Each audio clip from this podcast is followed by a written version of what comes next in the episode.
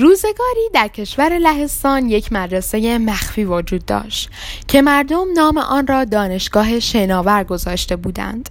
در آن زمان دولت درباره اینکه مردم باید چه چیزی را یاد بگیرند و چه چیزی را یاد نگیرند بسیار حساس بود. دخترها اصلا اجازه نداشتند در دانشگاه تحصیل کنند. ماری و خواهرش در دانشگاه مخفی تحصیل می کردند ولی از پنهانکاری خسته شده بودند.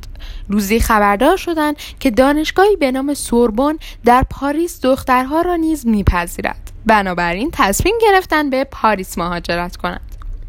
ماری به فلزات و آهنرباها بسیار علاقه داشت. او کشف کرد که برخی از مواد معدنی رادیواکتیو هستند.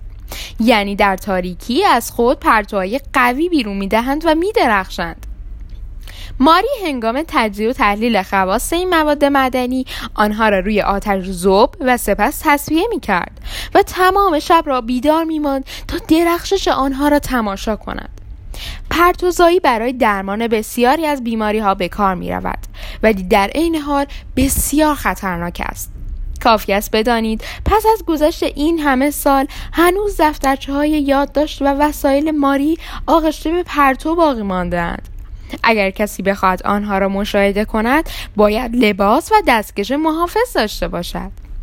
شوهر ماری که پیر نام داشت چنان از پژوهش های ماری حیرت زده شده بود که تحقیقاتش را در زمینه بلورشناسی رها کرد و به همکاری با او پرداخت. آنها با همکاری یکدیگر دو عنصر جدید پرتوزا به نام پولونیوم و رادیوم کشف کردند.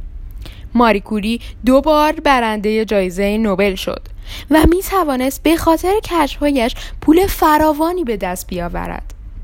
اما تصمیم گرفت نتیجه پژوهشهایش را به صورت مجانی در اختیار مردم بگذارد. از هیچ چیز در زندگی نباید ترسید فقط باید آن را شناخت. ماری کوری